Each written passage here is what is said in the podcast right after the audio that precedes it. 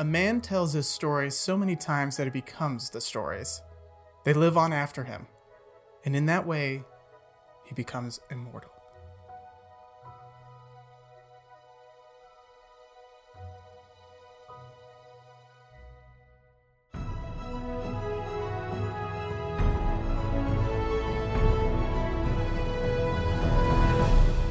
All right, welcome to the very first episode of The Adventure of Story. I am, who am I, Chris? Oh yeah, last I checked. uh, I'm Chris, and uh, I'm a writer. And I'm Jamie, and I'm a video producer. And we are so glad that you are here joining us, because we don't know what the hell we're doing. We love storytelling, and we wanted to examine movies. Like true millennials, we thought the best way to do that was do a podcast. Yeah, and you have seven months stuck at home. What else to do but a podcast as a, a millennial in a pandemic? So here we are. I'm pretty sure. I mean, I did some heavy research. I didn't find really any movie podcasts, so I thought movies would probably... Oh, yeah. This is so original, so unique. Yeah. Yeah. But, uh, well, we, we're going to try because... Yeah.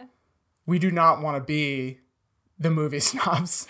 Yes, there is, there are, in case you didn't pick up our sarcasm, there are a plethora of movie podcasts out there.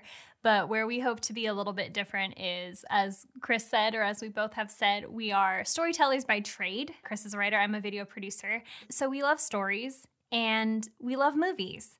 But there's a lot of people who love movies who I'm not sure if they actually love movies. They just drag anything popular, they drag. If you like Marvel, you don't like movies. If you like the new Star Wars trilogy, you don't like Star Wars. There's just so much gatekeeping from this internet movie community that I'm just sick of. Yeah, like it, it becomes a contest for who can name like the most obscure movie possible. Exactly. Like... They're not allowed to like anything popular. The more obscure, the more knowledgeable and intelligent you are. Exactly. That is not who we are. Although we do have our snobby tendencies. My favorite movie in the first grade was Ben-Hur, and I get a lot of crap from that from my husband. You can't, you cannot start dumping on movie snobs. I totally forgot about that until this moment right now. My f- yeah, I'm a recovering film student. I went to college and studied radio, T V, film. So I definitely was in class with students who said their favorite movie was Citizen Kane. Doubtful. Do not think that's your favorite movie. Get some personality. Like, your favorite movie should be the Power Rangers movie. Like, calm down. That is a great movie. And I... All right, so we just lost credibility because Chris's favorite movie is the Power Rangers. It is not. It might be up there. But all that to say, this isn't who we want to be. We love movies. We love even the bad ones. Chris is a avid, from practically birth, fan of Mystery Science Theater three thousand. So yes. No movie is beneath us. Hey, there's some nuggets in there. There's some nuggets. There's good. I maybe it's the optimist in me, but I believe there's good in every movie. Even like challenge us to watch Sharknado and find something in there that's thematically provoking. There has to be a theme in there. There, ha- there has to be a theme. It's about maybe. Climate change. Yes. You know? We never. We don't know what the future holds for us. Maybe wow. Sharknadoes. Wow. All right. Stay tuned for next episode. Sharknado. Sharknado. But yes, all this to say, we we we are story lovers, and what better medium to enjoy stories but movies? I love filmmaking, and again, I just said we're not snobby, but indulge me for this five minutes of snobbiness. I love filmmaking because it is the most collaborative art form, I feel. And it's just, it's not collaboration with multiple people. It's collaboration also with multiple mediums of art. You have cinematography, you have music, you have editing, you have acting. There's so many art forms that come together in a perfect symphony to tell a story. And each one plays a role in telling the story. Sometimes it's the way the picture is framed through cinematography. Maybe it's someone in a door frame isolated from the rest of the scene. What are you thinking of, perhaps? Perhaps there's some isolation themes in this in this scene. Uh, the music. Imagine watching a movie without music. And sometimes that's done intentionally. There's so many choices made with each art form that plays into filmmaking that evokes emotion and drives the story, which is why we're here. Yeah, and this is a podcast for the storytellers. I mean, obviously, we're here as movie lovers, too. So movie lovers are more than welcome. But we really want to dive into these storytelling techniques so that we can figure out what makes movies so impactful. We fall in love with these characters, and we fall in love with the storylines, and I want to pretend like I'm in the Shire all the time. It's true. And that's because storytellers are able to use these techniques powerfully and and convey these messages that mean something so much more than just, you know, killing orcs. Yeah, totally. And so, I mean, even look at your own relationships and just think about what people connect on. It's usually a shared interest on a T V show or a movie or music. So all of those are mediums of storytelling. So we're focusing specifically on movies, but stories are truly what connect us as people. And I think connection is important now more than ever. Yeah. So we want to celebrate that and tear down the curtain of gatekeeping and just see stories for what they are, which is a device that connects us as human beings. Snobbiness done. Maybe not, but no promises made. No promises. There may be other moments of snobbiness we throughout do, this show. We will promise you, we will literally never do Citizen Kane. No, no, I'm not going to get snobby about it. I was about to dive into it. No. That's not what we're talking about. We're not going to talk about it. We're not here uh, to. We're not here to gatekeep. If you truly like Citizen Kane, there is a reason it's yeah. in every film class. It was groundbreaking. There's a reason why you literally last night, while we were watching Mystery Science Theater, as often is the case, you said, boy, old movies kind of suck. They kind of do. And this is the girl who liked Ben-Hur as a child. Uh, because they're filmed like theater. It's just like a play. It's just wide shot, you know, and then you get to see the whole set. And there's that's it. There's nothing like acting uh, on the scene in terms of like cinematography. Right. And not that that makes a bad movie. Uh, I mean, the giant mantis probably did. That's probably the biggest reason. Literally. But we've come a long way where there's technology, like I was saying, with there being so many mediums, so many art forms that make filmmaking such a dynamic medium for storytelling. Uh, technology plays a huge role in that. And as we advance, we sometimes it's for better or worse. Technology isn't what guarantees that a story is good. Look at the prequels. No shade. No shade. If you like the prequels, we're see, we're our, like we came out the gate like so gung-ho about not gatekeeping. And we've already dumped on Citizen Kane, of all things, and the prequels, which are wildly entertaining, if not awful. We will probably do a later episode finding the diamonds in the rough in the prequels because there's something good in every movie. So I'm going to stop gatekeeping. We are going to just get back to the core of what we want this podcast to be, which is celebrating stories and how they connect us and why we love them. Exactly. And we're going to explore that like two really dorky rangers, which we then took pictures of and put it on our website. And we're really, we're really big dorks. It's yeah. fine. Yeah. No shame. No shame. There's no judgment. This is a safe place. Yeah. If you ever feel offended that we insulted a movie, just remember those pictures. And feel free to write us in and call us out on our shit. Yeah, please. um, when we talk about storytelling, we thought, okay, what are we going to do for the first episode? That's one of the biggest challenges. Starting a podcast in general, you're just like floundering around wondering, how are we going to get this thing off the ground? We were talking about starting today, and how many times did you say, I'm not ready for this? Like, I, I'm still you're saying, not. You're saying it right now. And it's just because it's it's hard to figure out where to start, especially when you put the entire history of movies in front of you. Yeah, let's narrow it down from, I don't even know how many movies exist. Yeah, seriously. So we thought, what's going to be the most on theme when it comes to us exploring the adventure of story, like this quest for storytelling techniques? And we pretty quickly actually were like, we know. And that's a movie that makes me bawl my eyes out. I've never seen Chris weep like he did for this film. I used to be so strong, you know? Like, I'd, I'd watch E T, be like, yeah, take him away. I got soft. What happened to me? I cry every time Theoden dies. Every time! What happened to Chris is Big Fish. Yeah. The Tim Burton film from two thousand three. Maybe you've seen it. If you haven't, do yourself a favor and give it a watch. And it is one of my favorites. I would say top five. So weird because, like, you forget Tim Burton did it until the, like, director comes up at the end and, what? And I feel like it's kind of, people don't talk about Big Fish all the time. It's kind of this unsung hero. Not to say that it's Whoa. Not popular. Are you saying we're being snobby on purpose? No. Stop gatekeeping my gatekeeping. But no, it's it's it's one of those movies that you kind of forget about. But whenever I tell people, oh, have you seen Big Fish or do you like Big Fish? It's usually, the response I get is usually, like, oh my gosh, I love Big Fish, or oh, it's been a long time since I've seen it, but it was so good. So it's definitely, it's a beloved movie.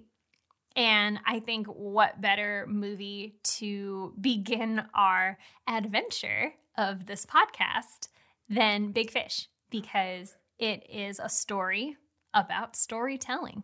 Fair warning, like, I don't think, I think pretty much every movie we're going to talk about, there's going to be spoilers throughout. I don't know if we'll have, like, this section is the spoiler-free kind, unless it's, like, a very new movie, I guess. We will avoid spoilers when we can, but we hope that the movies that we talk about are ones that you have seen and hopefully ones that you love just as much as we do. Exactly. But we do, like, with each episode, we hope that we can dive into specific themes rather than analyze an entire movie. Yeah. That, just because every movie is jam-packed with so much that you can walk away from. But we'll hone it in and keep it specific so these episodes don't turn into five-hour-long episodes. That would be nice. We'll try to keep them to an hour. Yeah. Unless we watch all of The Lord of the Rings at the same time and then do a huge episode about it. Hmm, sounds like you have some big plans for us, Chris. We're not even done with the first episode, and I'm already making plans. Uh, we will try to tell you what we're going to watch next so that you can go find it somewhere, and we'll also try to keep it to, like, a streaming service unless it's in theaters or something. But right. And we'll try and keep these to be movies that are beloved, but please write us in or use the hashtag hashtag Adventure of Story on Twitter, on Instagram, and shout out some movies that you love that you want us to dive into and kind of look deeper, find find a nugget. Give us hashtag Sharknado. Send us Sharknado. Make us watch Sharknado and find oh, something God. in there. You're setting a precedent. I am. uh, you can also mail into us. We don't. We won't usually talk about where you can talk to us at the beginning of the show, but since we're new, we'll do it. Uh, you can write into hello at adventure of story dot com. Uh, we'll mention that again at the end. But anytime you're like, hey, I really want you to watch this movie, I think there's some deep themes here. Or if you're like, you totally missed this. I mean, you were talking about this theme in this movie and you missed this huge scene that had everything that you could have possibly wanted to talk about. And I'm going to tell you about it. And we'll, we might read it on the next episode or something. So yeah, definitely, like, talk to us. We love chatting. So, synopsis. What is Big Fish? What's the story about, Jamie? Okay. Big Fish. Big Fish is about a character, William, who receives word that his father is ill and dying. So he travels home from France and to rural Alabama, I believe. And just his father is this eclectic character. How how do we describe his father?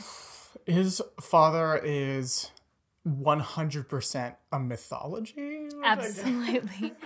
He is a man of tall tales. He was he was a little bit absent in William's life as he grew up and has these fantastical stories of his adventures on his job as a salesman. And now that William is older, these stories have be, have becomes so large that he doesn't know what's true and what's not true. So he's on this constant quest to understand the truth, especially now that his father's dying. He wants to know what's real, what's fact, what's fiction. Yeah, that's pretty good. Did I miss anything? Uh, I was put on the spot. Something about Obi-Wan Kenobi. I don't know. Oh, yes, Ewan McGregor. Well, he's the young version of The father. Yes. What is the father's name? Uh, Edward Bloom. Thank God for IMDb. I always forget. The story of Big Fish is all about story. And I think we, we started with that quote about how stories, we become the stories we tell. I think that's probably like the biggest theme in this movie. It's a man who's trying to talk about storytelling, talk about his life through sheer storytelling. And the problem his son has, problem William has, is that he can't decide what, what is, he doesn't know his dad. He feels like he doesn't know his dad at all because it's just stories. It's just these crazy, obviously made up stories that only a child would believe. And that he's, I mean, that's also upsetting to him because as a child, he believes it. And then he grows up and realizes it's all, you know, bull crap. And how do you justify like this figure you thought you knew, but really the facts in there are you don't know him at all. And what part of those stories are real and fake and what part of those stories are these exaggerated things. But I think like the movie takes it in a direction of like, what's the difference? And how important is knowing whether or not it's fact or fiction, because the fiction becomes the fact. The fact is that his father, even if all the details weren't true, that was his dad, a storyteller. And his stories became such a part of him that the relevancy of them being true or not just didn't matter. Yeah. I think I, I wrote this down. I was writing. I write like this. I wrote this like stream of consciousness while we were watching the last time, uh, which was just a couple weeks ago. And some of uh, these notes, I'm like, oh, that's good. That's real good. And then some of these notes are like, what the hell was I talking about? What was what scene was this? But I think this applies right here. And that's stories are the flavor, not the facts. And there's actually a specific scene I remember writing this about. Edward. Wait, wait, Edward? Uh, the dad? Yeah. Edward Bloom. I wrote stories the flavor, not the facts, because there is a scene where he is like in bed and uh, Billy Crudup has to go and give his dad insure. Or or whatever it is, like whatever the... Like... It's funny, I'm looking at my notes now and I made a note about this. Oh, good. Perfect. Yeah, he goes upstairs to give his dad insure to like give him the, nu- the nutrients he needs to, you know, not die. And his, his dad just spits it out. He doesn't want it. And there is like some imagery with water, which we'll get to. But I think he says, he says specifically like, it just doesn't have any flavor.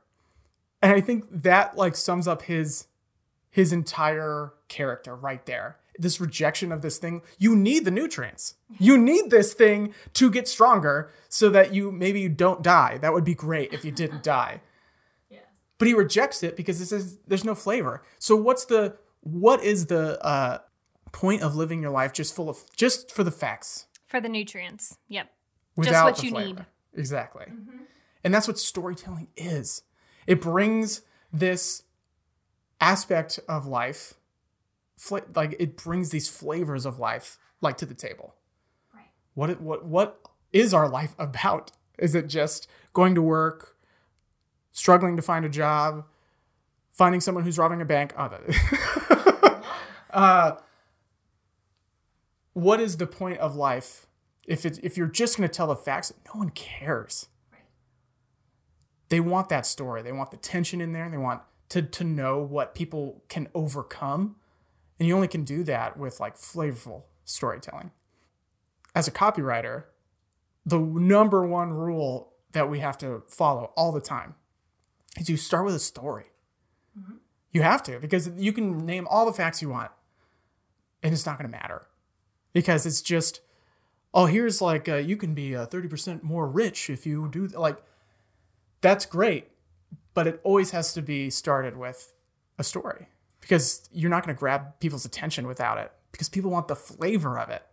And running with that example, a, a copywriter using that technique, there's a reason that that technique exists and that technique is successful because people connect with that.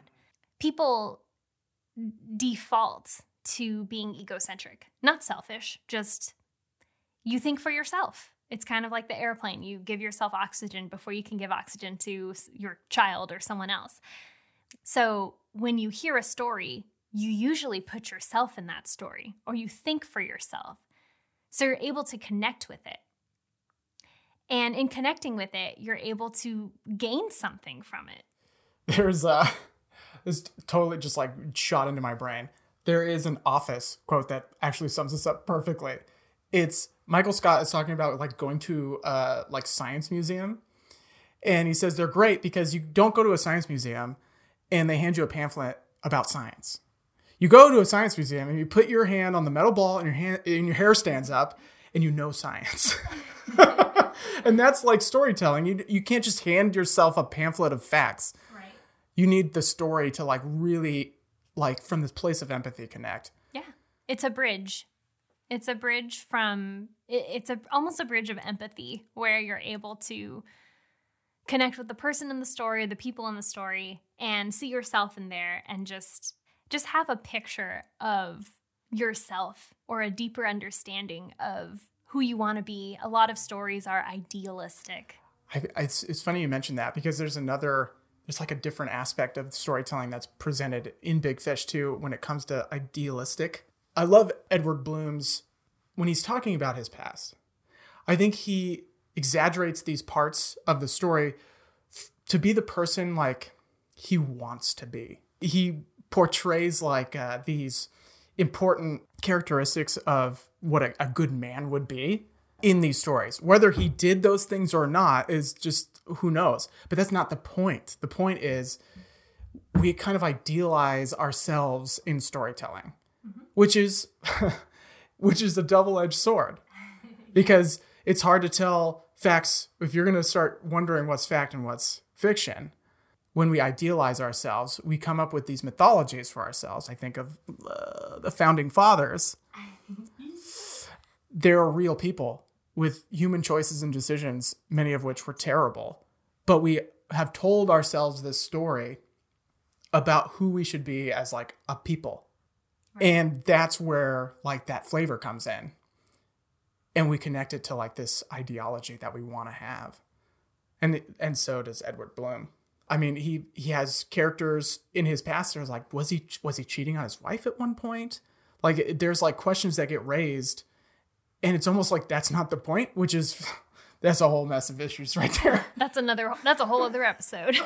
But the point was is like this is in the stories, it's like this is how you treat a woman. This is how you love a woman. And that's what he wanted to pass down to his son. It's, it doesn't matter how that actually unfolded to Edward Bloom. He wanted to pass down like a characteristic of uh, what an idealized man should be. And I think it's interesting because throughout the movie, William, the son, has this defiance to his dad where he kind of, he almost fights wanting to be like him.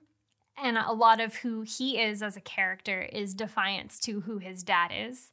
But going back to that Ensure example within the movie when he has he says he like it has no flavor, there's a moment where William, the son, leaves the room with his dad and he takes the Ensure because he didn't drink it. And he takes a sip of the Ensure and he also doesn't like it. So it's kind of interesting, like that little character moment of, he also doesn't like lack of flavor. Exactly. Which is interesting because he's a writer. Mm-hmm. That's his job. And uh, here he is like complaining that his dad uses storytelling all the time. He's a writer. I don't know. I don't think he's, I think it's like, isn't it in news or something?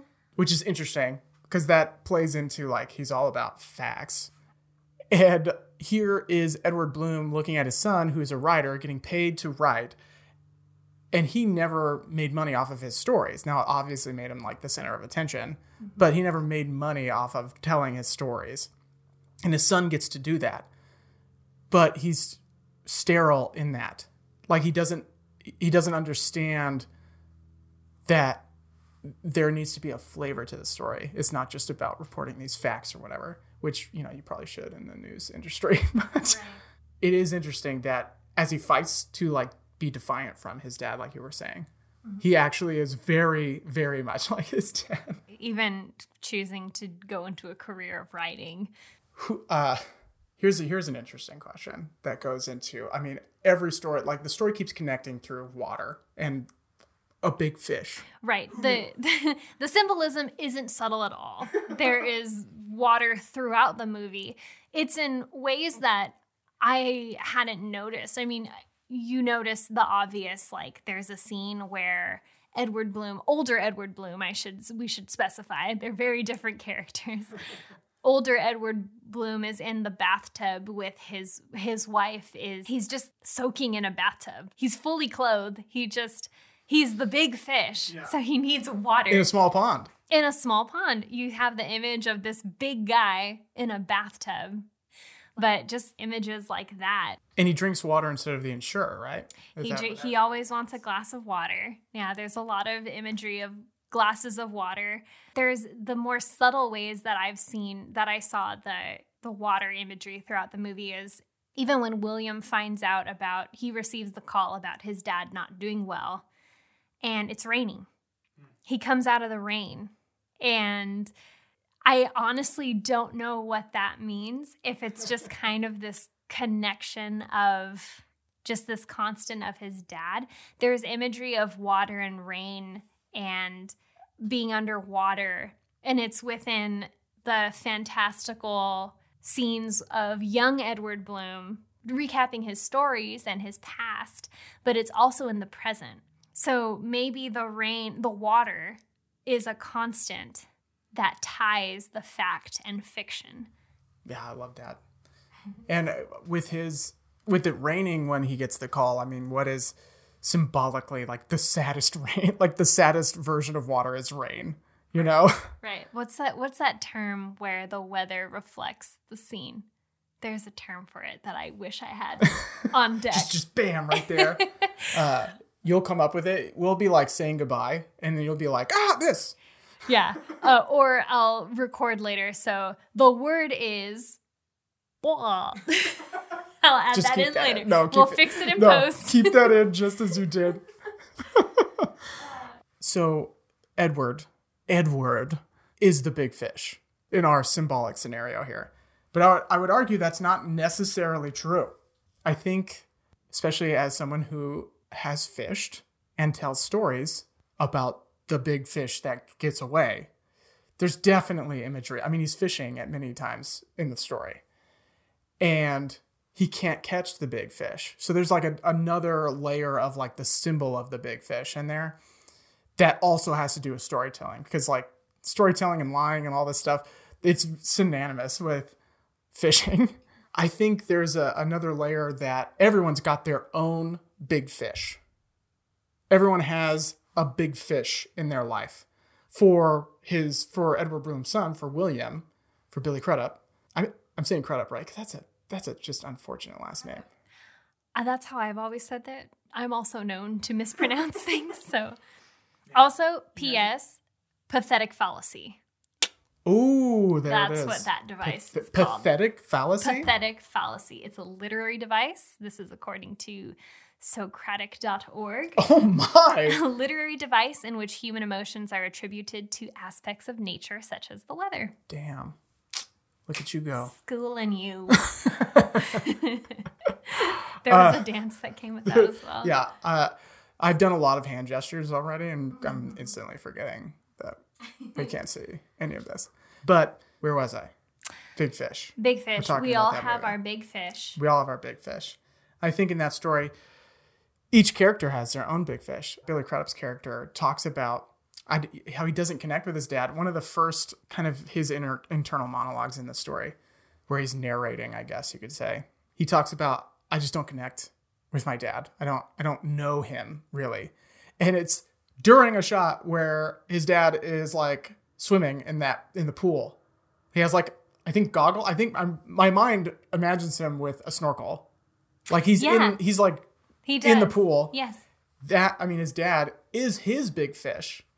He's this thing that's gotten away. But in turn, I would definitely argue that William is his dad's big fish too. Damn. So this is where I'm going to start crying. Uh, I guess, should we talk about, for people who haven't seen the movie or who need the refresher, one of Edward Bloom's big stories that he tells at weddings, family functions. It's his big story. And we all have this family member oh. that just tells the same story every single time they're able to have the room. Oh. Yes. His story involves him catching a big fish. And it's this tall tale. He catches the fish with his wedding ring. Because it's about, like, catching his wife. It's about giving her what she wants. Giving the fish what the fish wants. And that's a ring. And then, of course, everyone loves that kind of crap in stories, you know. You know, so cheesy and dorky. Everyone loves that stuff. But I don't think actually in the story, he tells that story, certainly. But I think for his characterization, I don't think... his big fish, Edward Bloom's big fish, is his wife.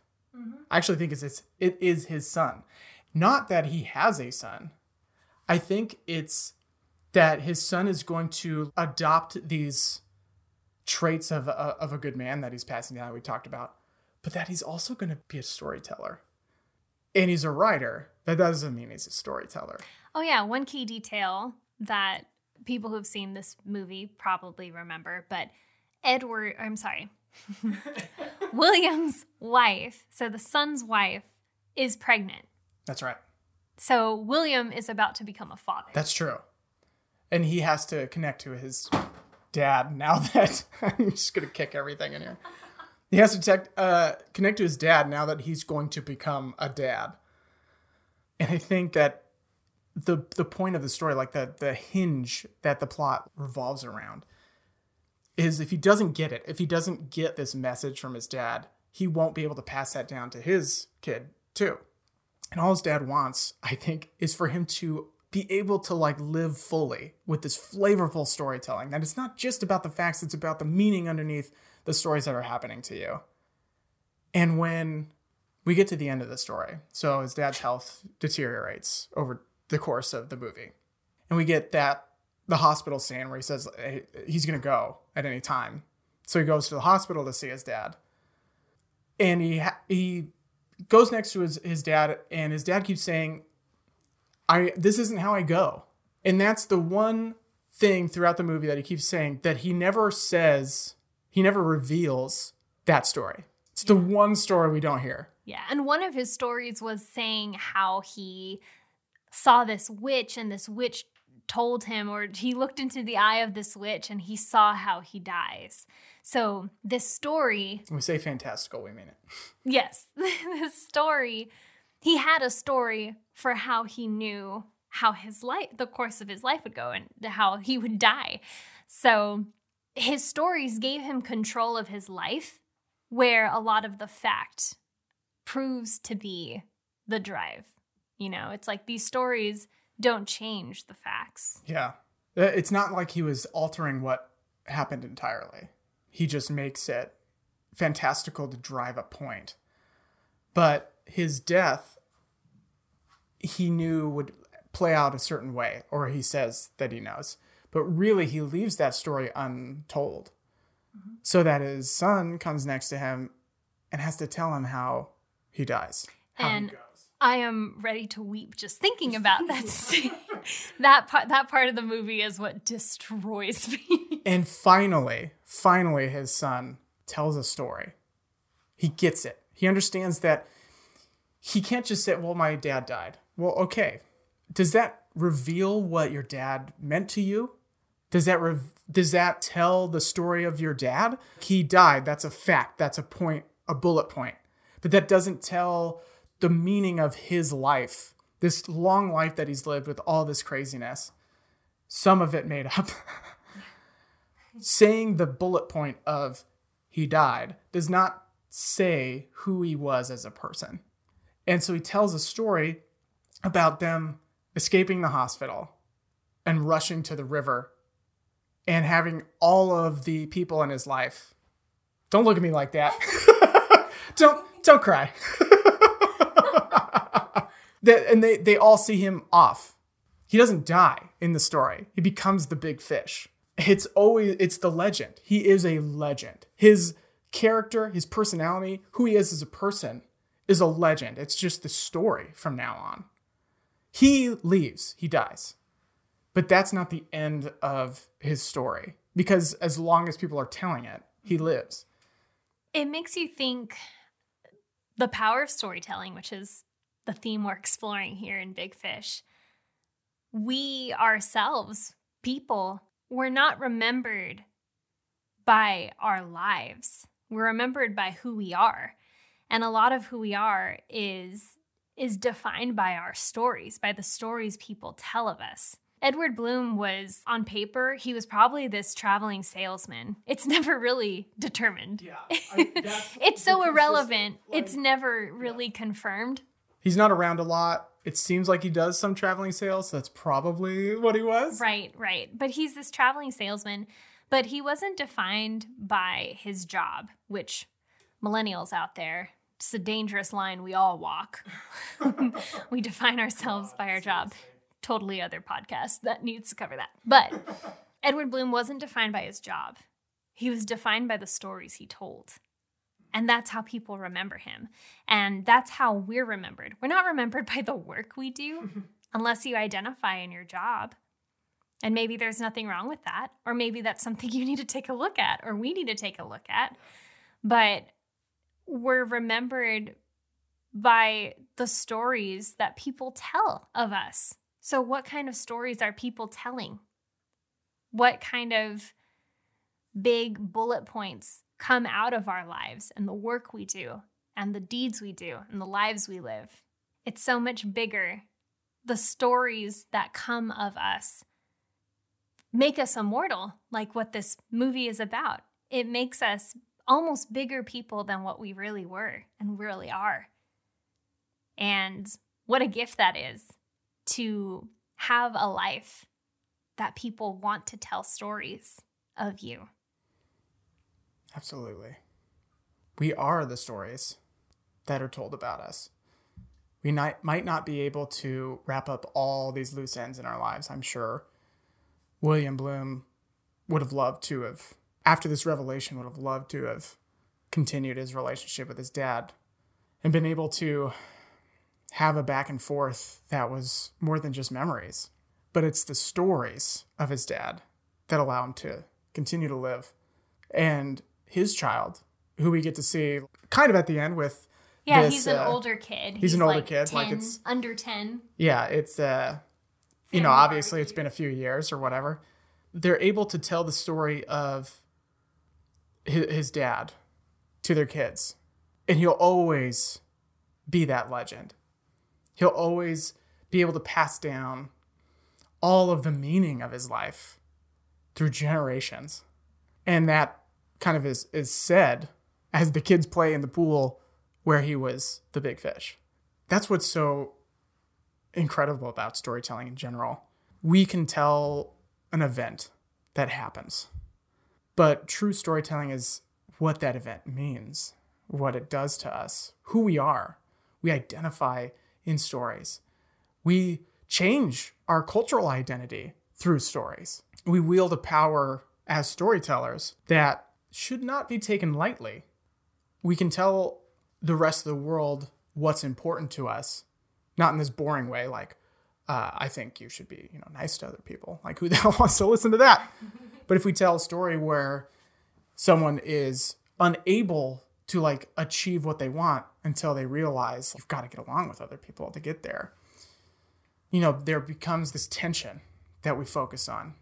And that means something in the story. It makes me think of the stories you hear from your family. And... how you know relatives you didn't know based on these stories. It's something that lives beyond their lives. I never knew my maternal grandfather, and I wish I did just based on the stories that I've heard about him. You never question fact or fiction with stories. It's how do they make you feel? What do they make you think? What is your understanding? And what do you take away?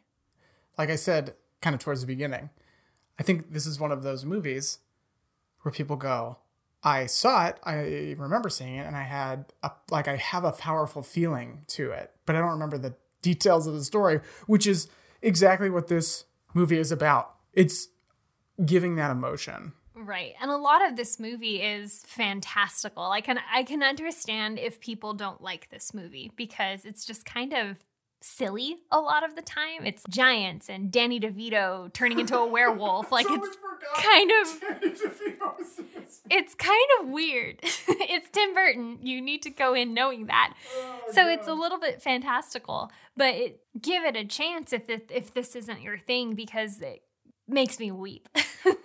It's so powerful. I mean, it just it, it kind of makes you think about your mortality too. Beyond, like, everyone has different relationships with their families, but it makes you think about your mortality and the impact you have in your life. What do you want your story to be? What do you want the stories that people tell about you in life and afterlife, you know?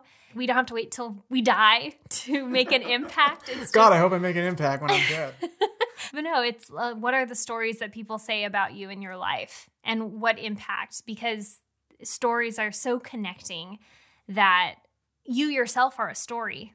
And when you connect with other people, they're connecting to your story. And if you do watch this movie and if you have daddy issues, good luck.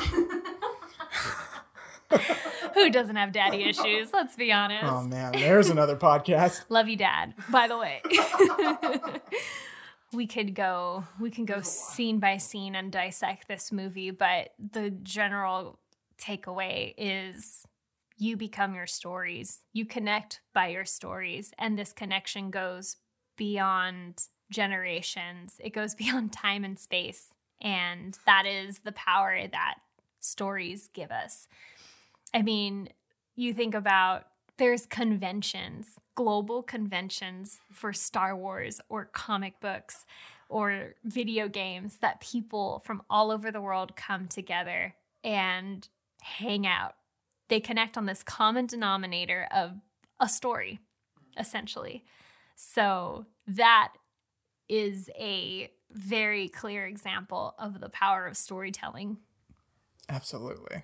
Story changes who we are, I, who we identify as. I mean, when we get really impacted by a story, we become obsessed with it. I mean, there is a map of Middle Earth up on the wall that I'm looking at right now.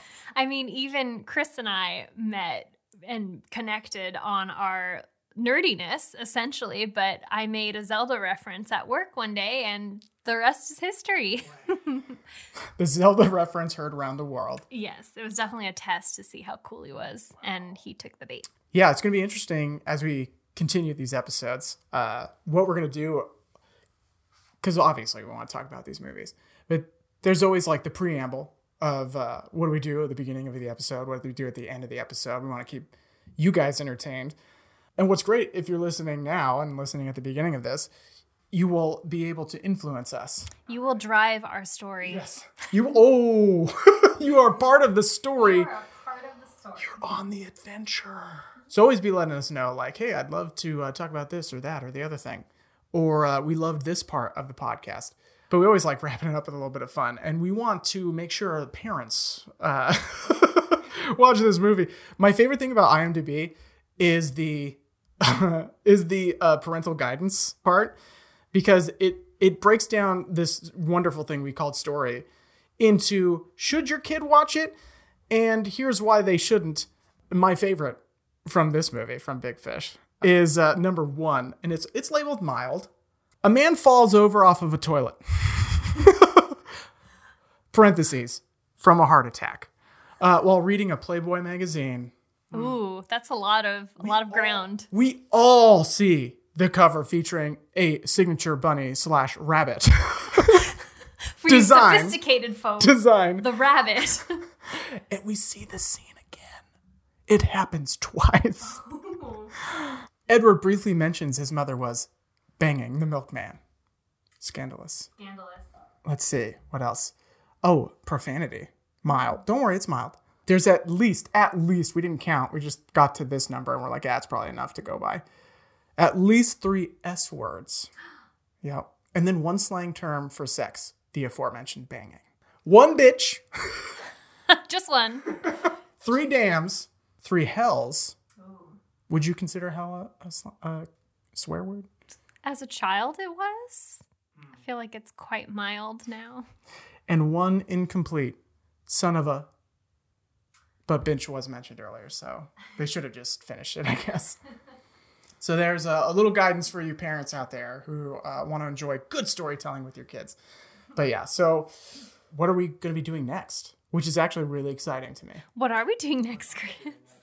Uh, the next two episodes are going to be our favorite movies. We're going to dissect them. We're going to pull out the theme for all their little crunchy, juicy bits. Can crunchy and juicy be in the same? Yeah, okay. There's some crunchy, juicy things. Oh, all right.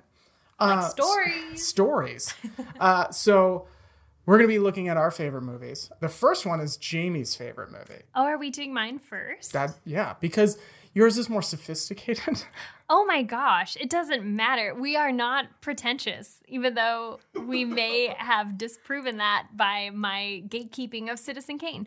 But uh, my favorite movie is... Uh, not Ben-Hur. Not Ben-Hur, although Ben-Hur is great. We may do that one eventually. But oh, absolutely. Favorite movie, if I had to answer right now, is Cameron Crowe's two thousand Almost Famous. Nice. It's great. Love it. So many reasons. You just, well, you just revealed the secret of our podcast, which is we're going to watch every Billy Crudup movie there is. Wouldn't be mad. He's great. Week three, Princess Mononoke. Ooh, yes. Forget he's in there. Yes. So Prince, um, I'm sorry. Got you.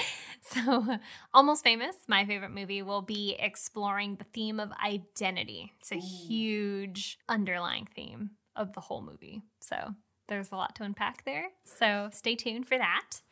And we get to make a lot of Led Zeppelin Zeppelin references, which is always good. Oh yeah. What what is, what band is it supposed to be?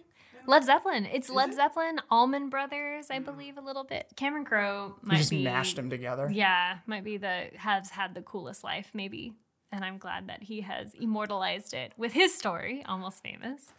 Yeah, that'll be exciting. And then the week after that, we'll be exploring my favorite movie, which, you know what? You'll have to wait and no. see next week. Should should I say it now? Say it. They're already crumbling with curiosity. Are they?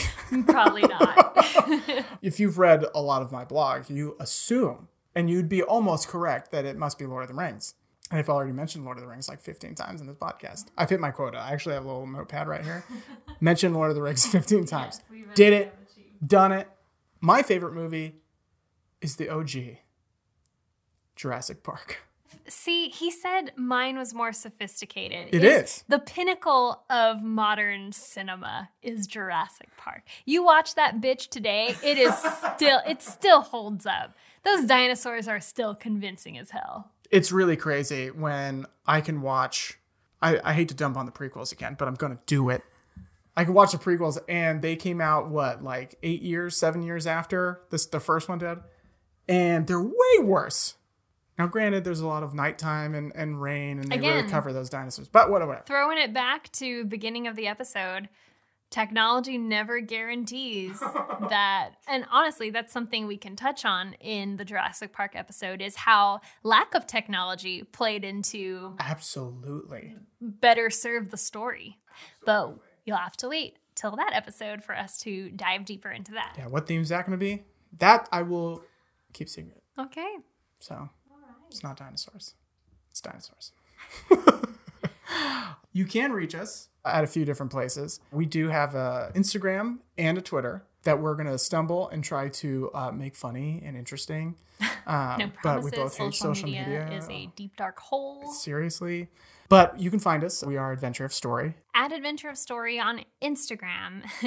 Apparently there is a character count on Twitter for a handle. So our handle is Adventure of Story without the A. The at serves oh, as the A. Right. So it's D'Adventure of Story with the at as the A. So right. Adventure of Story on Instagram, D'Adventure of Story on Twitter. You can find all of that from our website at w w w dot adventure of story dot com. Our amazing theme song is by Christopher Gentle at C W Gentle Composer on Instagram and w w w dot christopher w gentle dot com. Check out his stuff. He's really talented. And once again, if you want to email us, email us at hello at adventure story dot com. We'll respond to you when we want to chat and hang out and talk about movies and storytelling, and we want to know what your favorite movie is. So maybe for this first episode, since we're going to do our next two uh, episodes are our favorite story. So what's your favorite story? Write in and tell us your favorite. And there's really something to take from every movie. So we'd love to hear what wide variety people like. If it's Citizen Kane, that's totally fine. I will begrudgingly examine Citizen Kane, although it has been overdone. But if I will it do it. Is Attack of the Clones, that's totally fine. Happy to do it. With that said, the, I think this rounds out the rest of our episode. That's I think we've a wrapped wrap. it up. Oh, All right. Wow. Are we going to say that's a wrap every time? Is, oh, is that is that cheesy? Is that too much? Is that too cheesy? I thought we wouldn't cross that line. It's all right. Hopefully, hopefully you have listened this long. Hope you'll be back for our next episode. You have homework. Watch Almost Famous. Watch Almost Famous. Get a refresher. Is it on? Do you remember where it is? I believe it's on Amazon. Last I checked. Hopefully that's You correct. Can stream it, I think, on Amazon. Yes. I believe you can stream it on Amazon Prime. For you Prime-wielding folks out there. Keep telling stories. Keep enjoying stories. And see you all next episode. Okay, bye. Bye.